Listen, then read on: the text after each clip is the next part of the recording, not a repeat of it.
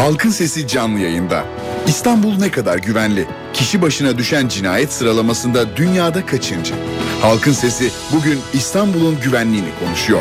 Görüşleriniz ve sorularınız için NTV Radyo Halkın Sesi telefon numarası 0212 335 47 20. Elektronik posta adresi ise halkinsesi@ntv.com.tr.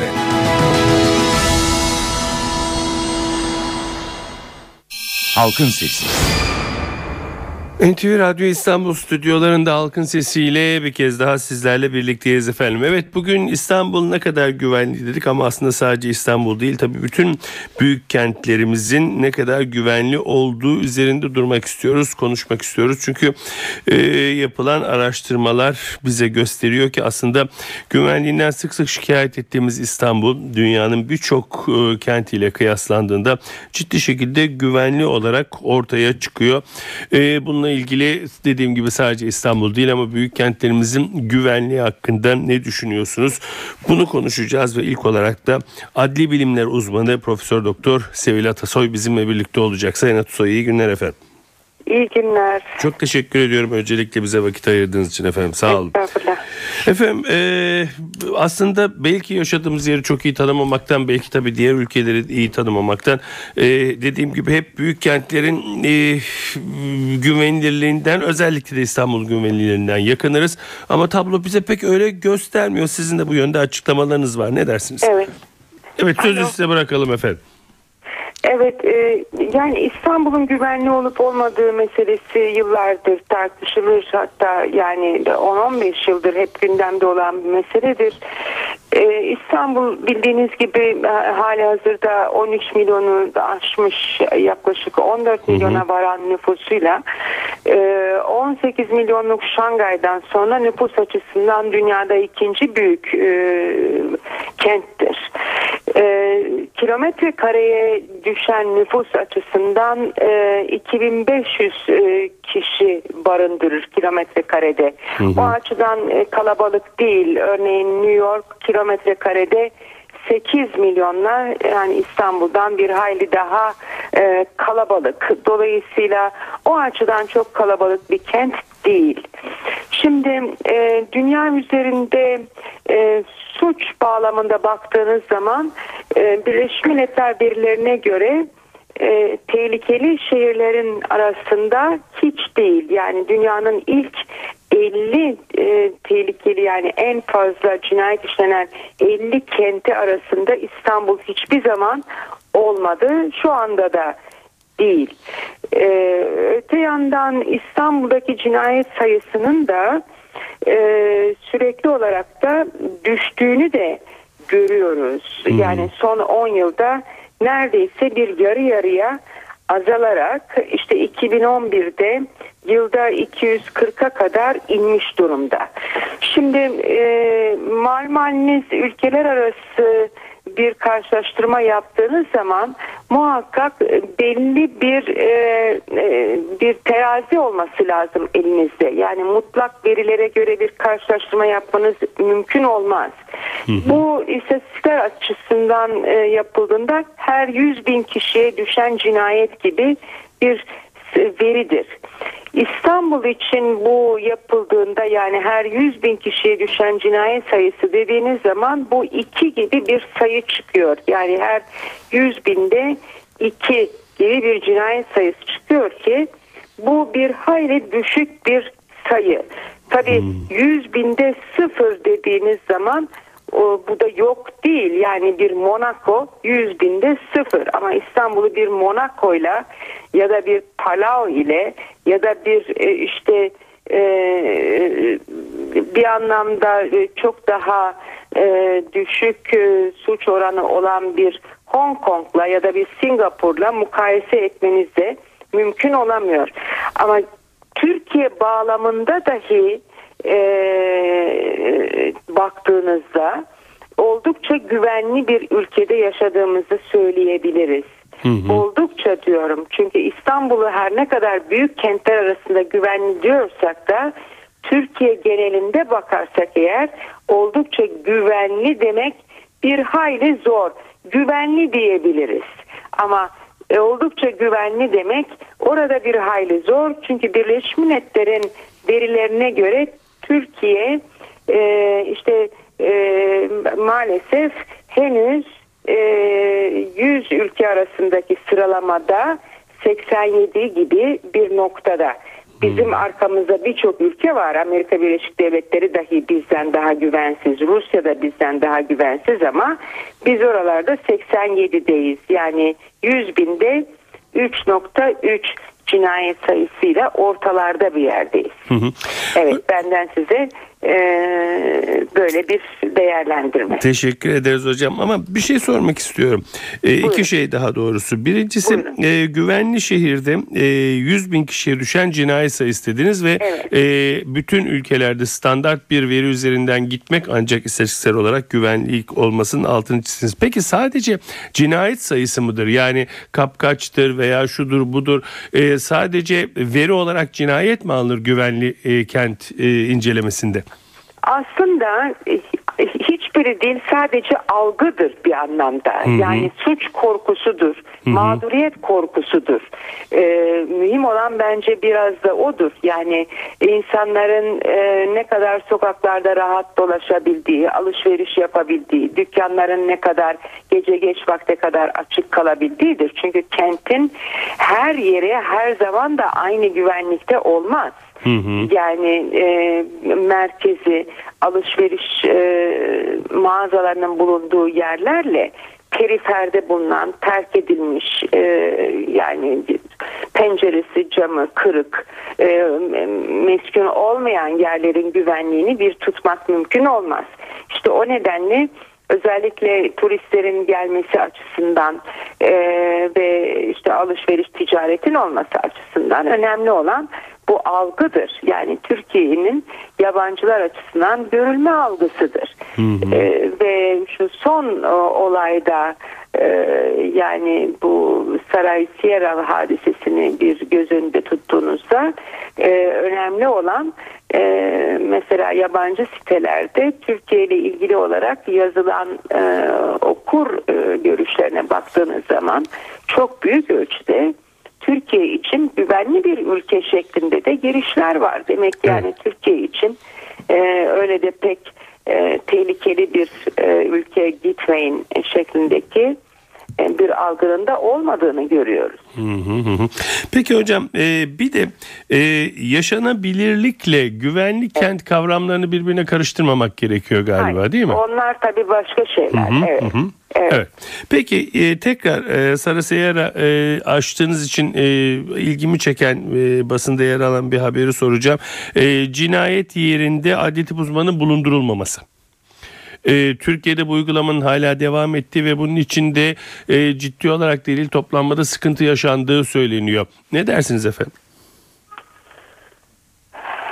Yani keşfe giden ekibin içerisinde adli tıp uzmanı bulunmadığını şu anda sizden duyuyorum. Hı hı. Eğer öyleyse tabii ki önemli bir eksiklik olduğunu söylemeden geçemeyeceğim.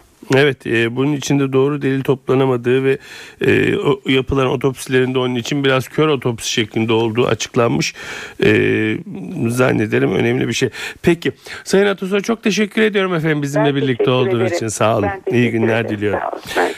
Evet efendim, adli bilimler uzmanı Profesör Doktor Sevil Atasoy bizimle birlikteydi. Artık size dönmek istiyoruz. Ne diyorsunuz? İstanbul bakıldığında, diğer ülkelerle karşılaştırıldığında, karşılaştırılan ülkelerde bayağı bilinen ülkeler Berlin, Madrid, New York, Los Angeles, Mexico City, Amsterdam, Tokyo, bütün bu ülkelerden daha güvenli bir ülke olarak ortaya çıkıyor. Siz İstanbul'u veya diğer kentleri, Ankara'yı, İzmir'i güvenilirlik açısından, yaşanılabilirlik açısından nasıl buluyorsunuz? Söz artık size bırakıyoruz. Veya sizin için güvenilebilirlik sadece cinayet olgusu mudur? Başka nedenlerle de bir karşılaştırma söz konusu olabilir mi? Sözü size bırakıyoruz efendim. Halkın Sesi canlı yayında. Soru ve görüşleriniz için NTV Radyo Halkın Sesi telefon numarası 0212 335 47 20. Elektronik posta adresimiz ise halkinsesi@ntv.com.tr. Halkın Sesi. NTV Radyo İstanbul stüdyolarındayız. Halkın Sesi'ne devam ediyoruz. İstanbul ne kadar güvenli diye bir soru soruyoruz. Aldığımız yanıtta dünyadaki birçok ülkeye göre daha güvenli olduğu ortaya çıkıyor. Berlin, Madrid, New York, Los Angeles, Mexico City, Amsterdam ve Tokyo'ya bakıldığında daha güvenli bir kent olarak karşımızda duruyor İstanbul. Ama güvenilirlik olgusu 100 bin kişiye düşen cinayet üzerinden hesaplanıyor. Siz ne dersiniz? Türkiye'de İstanbul veya diğer büyük kentler güvenilir bir kent midir? Kentleri güvenilirli yapan, yaşanabilir yapan biraz farklı ama yaşanabilirliğin ötesinde güvenli yapan nedir? Bunu konuşuyoruz bugün ve sizlerin görüşleriyle devam ediyoruz. Alo. Alo, iyi günler efendim. İyi günler, buyurun. İstanbul Fatih'ten arıyorum. Mürsel Güney. Buyurun Mürsel Bey. Ben yaklaşık 35 yıldır İstanbul'da yaşıyorum. Yani eski yıllarla karşılaştırıldığında İstanbul oldukça güvensiz bir yer haline geldi. 35 yıldır da Fatih'te misiniz Mürsel Bey? Evet, 35 yıldır Fatih'teyim. Ben de 35 yıl kadar Fatih'te oturduktan sonra Fatih'ten ayrıldım. Ayrıldığım yıllarda 80'li yıllardır. Bugün yine oralardan geçtim. Ne kadar çok değişmiş.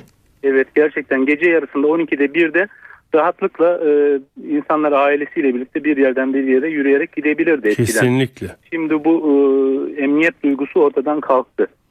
Biraz da bu tinercilerin falan işlediği suçlar çok fazla basında belki abartılarak verildi. Bundan dolayı herkeste bir tedirginlik var.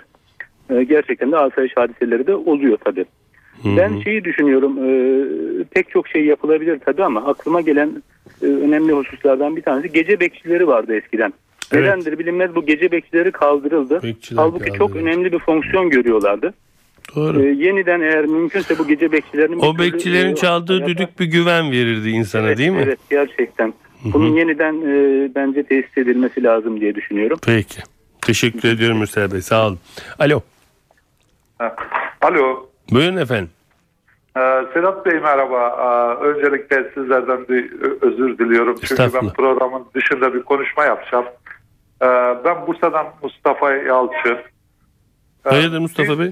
Ben özel güvenlik görevlisiyim. Dün bir haber vardı özel güvenliklerle ilgili. Bu maaş artışıyla bir yasa çıkacaktı. Bununla ilgili sizden bir program ve bizlerin sesini duyurmanızı istiyoruz. Bizler çok mağdur durumdayız bu şeyde, ücretler konusunda. Hep askeri ücret düzeyinde çalışıyoruz. Peki. Bu konuda bize çok yardımcı olursanız seviniriz. Estağfurullah. Özel güvenlikle ilgili bir programı gündemimize alıyoruz Mustafa Bey. Çok teşekkür ederim bizi aradığınız için. Alo. Alo. Buyurun efendim. Merhabalar. Merhaba, buyurun. Ben deminki hanımefendiyi gayet dikkatle dinledim. Fakat kiminle görüşüyoruz efendim? Sizlerin her zaman doğruyu söylediğini anlıyorum. Kiminle görüşüyoruz efendim? Efendim? Kiminle görüşüyoruz? İsmim Serdar Alparslan, İstanbul'dayım. Buyurun Serdar Bey. Yani bayağı atalarımız İstanbullu ve burada yaşamanın hiç güvenli olduğunu düşünmüyorum. Özellikle araba kullanırken haklı bile olsanız, yandaki bir insan haksız bile olsa hani bakmaya bile korkuyorsunuz. Her şeyi içinize atıyorsunuz. Gideceğiniz bir polis yok. Şikayet edebileceğiniz hiçbir merci yok. Kadınları zaten tartışmaya gerek yok. Hiçbir şekilde kendilerini, yani eşleriyle bile güvende hissetmedikleri bir şehir diyelim. Ben hiç güvenli bir şehir olduğumuzu düşünmüyorsunuz. Peki Serdar Bey, teşekkür ederim. Alo. Merhabalar. Merhaba efendim, buyurun. Semih Bolca, İstanbul'dan arıyorum Sedat Bey. Buyurun Semih Bolca. Sevgili dostum, konu hakikaten çok cazip çünkü hasbelkader dünyayı gezen bir vatandaşım ben. Bugüne kadar 88 ülkede bulundum ve bu kadar geniş ve fazla yeri gezdiğiniz zaman bu güvenlik konusunda bir mukayese yapma şansınız da bulunuyor. Özellikle Güney Amerika ülkelerinde mesela Karakas'ta kafamıza silah dayandı, hem de takside bir soyguna uğradık vesaire gibi. Hı hı. Şimdi bütün bu kriterler çerçevesinde bir değerlendirme yapıldığında Türkiye'nin ve İstanbul'un güvenli bölgede kaldığına bir defa hiç şüphe yok. Bir diğer konu da Interpol her sene bir rapor yayınlar. Özellikle yabancılar için, turistler için sakıncalı ilk 10 şehri verir mesela her seneki bu raporunda. Ben bunu hukukçu olma sebebiyle de merak icabı takip ediyorum. Bugüne kadar İstanbul'un bu raporun içinde hiç yer aldığını da görmedim. Tabii durum böyle olunca İstanbul'da her şey güllük gülistanlık mı? Tabii ki değil. Fakat artık dünya öyle bir konsepte geldi ki şu şöyle olsun, bu böyle olmalı, mutlaka şunlar eksiktir. Bunların her zaman tartışmasını yaparız ama artık vatandaş da biraz kendisine çeki düzen verecek. Yani bugün dünyada her şehrin, en güvenli dediğiniz şehrin bile belirli bir saatte, belirli bir bölgesinde olmamak gerekir. Yani onu bilmek gerekir diyorsunuz. Bunların tedbirini her zaman oradaki yerin almasını gözü kapalı beklerseniz bir takım sıkıntılar yaşayabilirsiniz. Doğru. Özellikle dünyanın hiçbir yerinde böyle üzerinizde neonlar ışıldayarak ben turistim, biraz param da var havasında dolaşmamak lazım. Bu basit tedbir kuralları alındığı zaman herhangi bir sorun olmayacak. Peki Sayın Bolca, iyi günler dilerim. Alo. Alo. Buyurun efendim. İyi günler Sedat Bey. İyi günler. İsmim Nurettin Aslan, Kartal'dan arıyorum ben. İstanbul Kartal. Buyurun Sayın Aslan. Ben İstanbul'un güvenli olup olmadığıyla ilgili işte Ampen'i de dinledik. Güvenli diyor ama ben o kadar da katılmıyorum. Şahsen yani güvenli değil. Sadece cinayetlerle alakalı değil. Mesela hırsızlık var, kapkaçı var, tinercileri var. Mesela bilinmeyen veya pek basına yansımayan bir sürü olaylar oluyor. Hatta bizim buralarda mesela Kartal'da bile tinerci bir vatandaşın boğazını kesip öldürüyor. Yani bunlar bilinmeyen şeyler. Basına yansımıyor mesela. Hırsızlıklar oluyor. Keza insan gündüz insanın evine giriyorlar. Yani o yüzden ben tam olarak güvenli bulmuyorum. Yani benim için güvenli değil. Peki. Peki Sayın Aslan, teşekkür ederim. Alo. Alo. Buyurun efendim. Merhaba, iyi günler. Ben Evren Yiğit, Ankara'dan arıyorum. Buyurun Evren. Öncelikle ben güvenlik duygusunun insanların birbirine olan saygısıyla ve mutluluğuyla çok ilgili olduğunu düşünüyorum. Kendinizi güvende hissetmediğiniz bir yerde maalesef bence mutlu da olamıyorsunuz. Ve birbirinizin hakkına riayet etmediğiniz zaman da maalesef yine güvende hissetmiyorsunuz kendinizi. Bence hani güvenlik az önce Sayın Profesör cinayetlerden bahsetti ama cinayetlerin çok daha üzerinde bir şey bence. Belki Ankara'da daha az cinayet oluyordur veya çok sayısı tahmin edilenin altındadır ama ben hani Ankara'da çok hani kendimi güvende hissetmiyorum. Çünkü eğer sokağa ailenizle ve çocuğunuzla korkmadan rahatça çıkabiliyorsanız ve gecenin istediği saatte seyahat özgürlüğünüz varsa şehir içinde, bence o zaman kendinizi güvende hissediyorsunuz. Hani başıma bir şey gelir mi? Başıma bir şey gelse kimse yardım eder mi? Gibi korkular taşımadan sokağa çıkabiliyorsanız o zaman bence güvendesiniz. Ve maalesef şu an gerek ulaşım şartları, gerek trafik terörü, gerek insanların birbirine saygı duymaması maalesef bu duyguyu hissetmemize engel oluyor. Özellikle de toplu ulaşımın çok erken saatte bitmesi İnsanların belli bir saatten sonra sokağa çıkmasını engelliyor. Bugün Avrupa'da nereye giderseniz gidin hani sokaklarda insanlar özgürce bisiklet binip, motosiklete binip çok rahat gezebiliyorlar ama maalesef bizim ülkemizde o noktaya gelemiyoruz.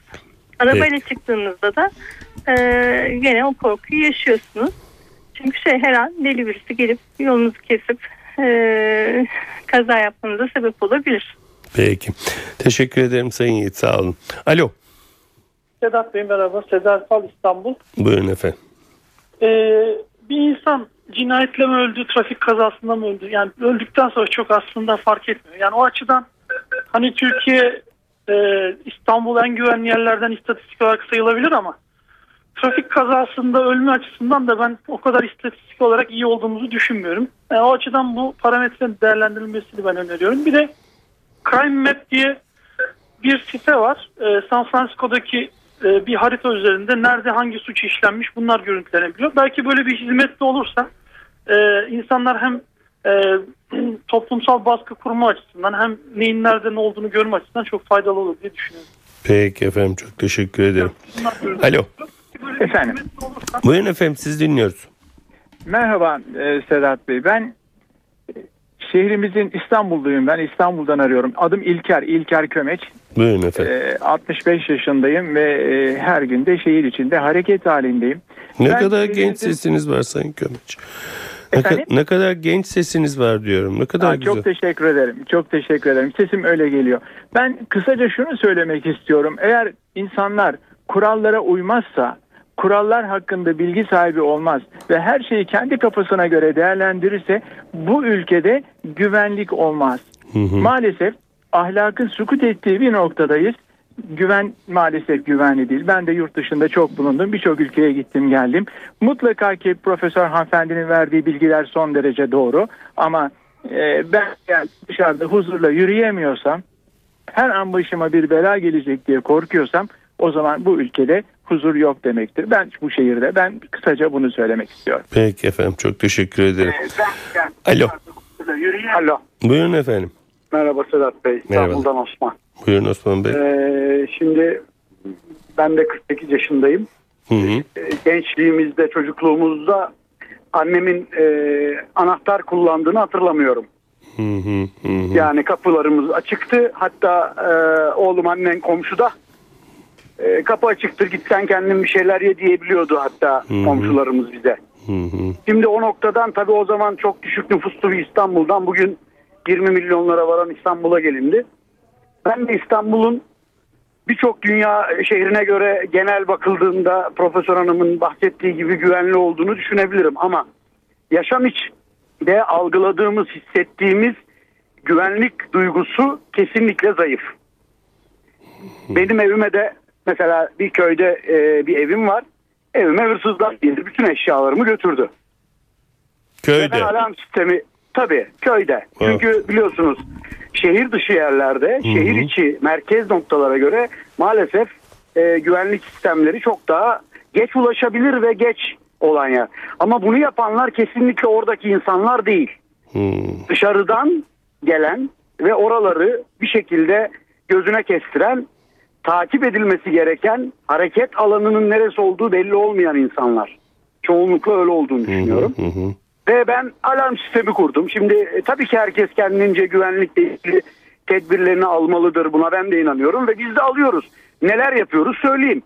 3 kilitli, 3 kere üst üste kilitlenen, özel kilit şifreleri olan mesela kilitler kullanıyoruz. Çelik kapılar kullanıyoruz. Hı-hı. Daha ne yapıyoruz? Alarm sistemleri kuruyoruz özel olarak evimize. Hı-hı. Benim bilmiyorum, sizde de vardır herhalde. Alarm sistemi mi? Evet. Yok efendim bizde. İşte demek ki algımız bizim genel olarak imkanı olan ya da bunu bu şekilde algılayan birçok insan. Ve ben evim mesela pancurlarımı kırarak girmişler, bir de düşünün. Oo, yani aldıkları şey de inanın çamaşır makinesi, işte televizyon. İyi götürebilmişler. Diyorum bakın, eğer yani her yere mobese konuyor, köylerde mobese yok. Hmm. Köylerde mutlaka olmalı. Sadece İstanbul'dan şehir dışında kalan her yerde bakın bu mobeseler bence çok önemli bir güvenlik aracı olabilir ve oluyor zaten. Birçok şey böyle çözülüyor. Peki. Yani kısaca şunu söyleyeyim uzatmadan. Güvenli algılamıyoruz. Halkın Sesi. NTV Radyo İstanbul stüdyolarındayız efendim. Halkın Sesi'ne devam ediyoruz. İstanbul ne kadar güvenli sorusundan çıkarak büyük şehirlerimizin güvenli olup olmadığını konuşuyoruz. Ve bu bölümde de sosyolog Sevgi Özkan'la birlikte olacağız. Sayın Özkan, iyi günler efendim. İyi günler. Çok teşekkür ediyorum öncelikle bize vakit ayırdığınız için, sağ olun. Rica ederim. Sayın Özkan, şu kent güvenli, bu kent güvensiz, onu bir kenara bırakalım ama güvenliliğin altında da suç işlemek veya işlememek yatıyor. Birazcık suça yönelik bir şeyler konuşmak istiyoruz. Hoş, bu kadar kısa zamanda da size haksızlık etmek istemiyoruz. Suça insanı iten nedir, niye suç işler falan gibilerinden, ama ne dersiniz bir ülkenin veya bir yerin güvenli olup olmamasının altında insan yattığına göre ve bu da suça bağlı olduğuna göre söylemek istediklerini duymak isteriz. Şimdi güven ve güven duyma, güvenlik ve güven duyma birbirini besleyen konular. bizim ülkemizde özellikle insanların toplumların karşılaştırmaları araştırmalarında hep güven duymamada birinci sırada çıkıyoruz. Hı hı. Şimdi bu güven duymamak bir kere karşısındakinden baştan şüphelenmeyi getiriyor. Dolayısıyla insanlar güven vermediklerini veya işte güven duymamalarından oluşan bir karmaşa var. Şimdi İstanbul'u ele alırsak güven açısından, İstanbul bir metropolden çok bir köy kent kategorisinde bakılması gereken bir yer. Hı hı. Her bir metropolde veya köy kentte olduğu gibi tabii genç, devamlı göç alan bir nüfus var. Şimdi buralarda insanlar kendi yerleştik, Anadolu'nun her kentinden bir yerleşim alanı var İstanbul'da. Oradaki insanlar kendi bulundukları yerde güvenliler. Ve belki de orada suç işlemiyorlar. Ama toplumun bütününe, İstanbul'un bütününe katılındığı zaman suç olabilecek şeyler maalesef oluyor. Görünüşte yansıttığımız gelişmişliği maalesef değer yargılarımızda ve davranışlarımızda yansıtamıyoruz. Birinci çelişki burada. Hı hı. Bu da tabii pek çok alanda bir karşılık olarak suç haline de gelebiliyor. Yani farklı kapalı değer kültüründen gelip İstanbul'da öyle davranmaya kalkan insanlar sonunda suç şeyi oluşturuyorlar. Yani suç elemanı haline dönüyorlar. Burada bir müdafaa var, bir yaşamda yer açma kaygısı var. Bir de tabii çağın kaçınılmaz şeyi bir şiddet hakim. Yani bütün ilişkilerimizde dikkat ederseniz bir anlaşamama durumu var ve bunu da şiddet yoluyla çözme eğilimi var. Bu da kendiliğinden suçlu ve suçluluk alanlarını veriyor. Bir kere insanlar kimsenin ne dediğini anlamıyor. Aynı şeyi söyleyip kavga eden insanlar halindeyiz. Dolayısıyla çok kolay suçlu hale de gelebiliyoruz. Çünkü karşımızdakine çok kızıyoruz, ona saldırıyoruz veya işte normlara uymuyoruz. Ki normlar da çok hızlı değişiyor. Bunda bir süre etken var tabii. O kadar çok şey hızlı değiştiği yerde de insanın birey olarak toplumda nasıl seçip bir hale gelmesi, eğer bunda eğitim ve daha gelişmeyi sağlayan etkenler azalırsa ortaya böyle bir suçluluk yığını çıkıyor. Herkes birbirine mahkemelik mesela. Neden böyle çözemiyoruz? Ve şimdi çok daha bir şey belirmeye başladı.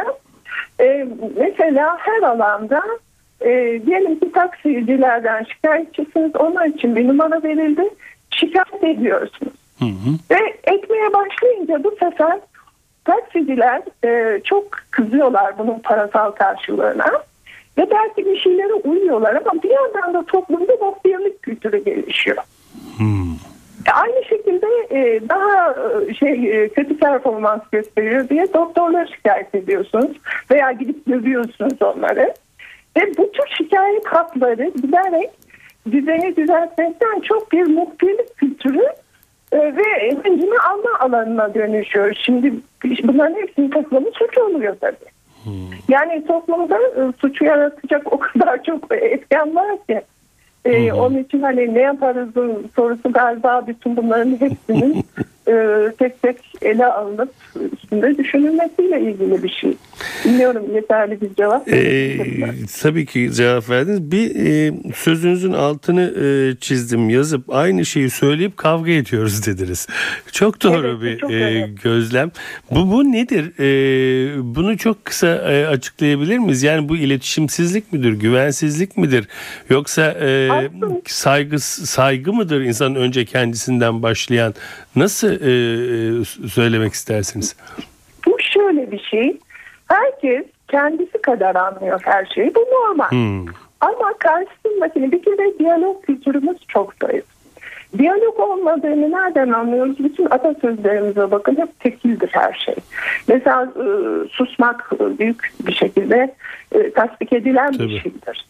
Diyaloğa dayanmadığı için kavramlısı hep kendimize göre. Şimdi kimsenin onunla ne demek istediğini anlamaktan çok kendi dediğinin doğruluğunu da yapıyor. Oysa o da kendi çapında seninkine aynı şeyi söylüyor. Ama bunu anlayacak olan, tabii ben burada aydın geçinenlerde büyük bir eksiklik görüyorum ve bunu en çok aydınlar yapıyor. Öbürleri bilmediği zaman susuyor da aydınlar cahilin dilini anlamıyor. Yani burada en önemli şey bilmeyen insanın dilini anlaması gereken aydın insandır. Şimdi böyle olunca da tabii herkes birbirine kavga ediyor. Herkes kendi doğrusunda ısrar ediyor. Ve aynı şey üzerinden konuşup da kavga ediyorlar. Yani bu dönüşüm böyle anlamlandırma. Tabii burada daha önemli olan kavramsal yoksunluk. Yani kavram olarak yanaşmıyoruz. Kavramsal mutabakat yok toplumda. Bir şey şu anlama gelir diye kavram olarak kavramadığımız için vay sen benim sözüme mi karşı çıktın? Hayır benim dediğim doğrudur. Böyle bir dayatma, bir çekişme alanı oluyor. O yüzden ikisi de belki aynı şeyi söylüyor. Ama derece farkı var. Anlayış farkı var. Bilgi farkı var.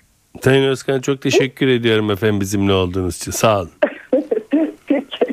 Peki, iyi günler dilerim efendim. Evet, sosyolog Sevgi Özkan'la birlikteydik. İstanbul ne kadar güvenli dedik bu soruyla. Türkiye'deki kentlerimizin güvenli olup olmadığına bir baktık. Adli bilimler uzmanı Profesör Doktor Sevil Atasoy ve sosyolog Sevgi Özkan bizimle birlikteydi. Her zaman olduğu gibi bugün de sizin de bu konuda neler düşündüğünüzü öğrenebilme şansına eriştik. Evet efendim, doğanın dengesi yerinde oldukça, ırmaklar yolunda aktıkça yarın Halkın Sesi'nde yine sizinle birlikte olmayı diliyoruz. Yapımda ve yayında emeği geçen tüm NTV Radyo ekibi adına ben Sedat Küçükay. Saygılar sunarım efendim. Halkın Sesi.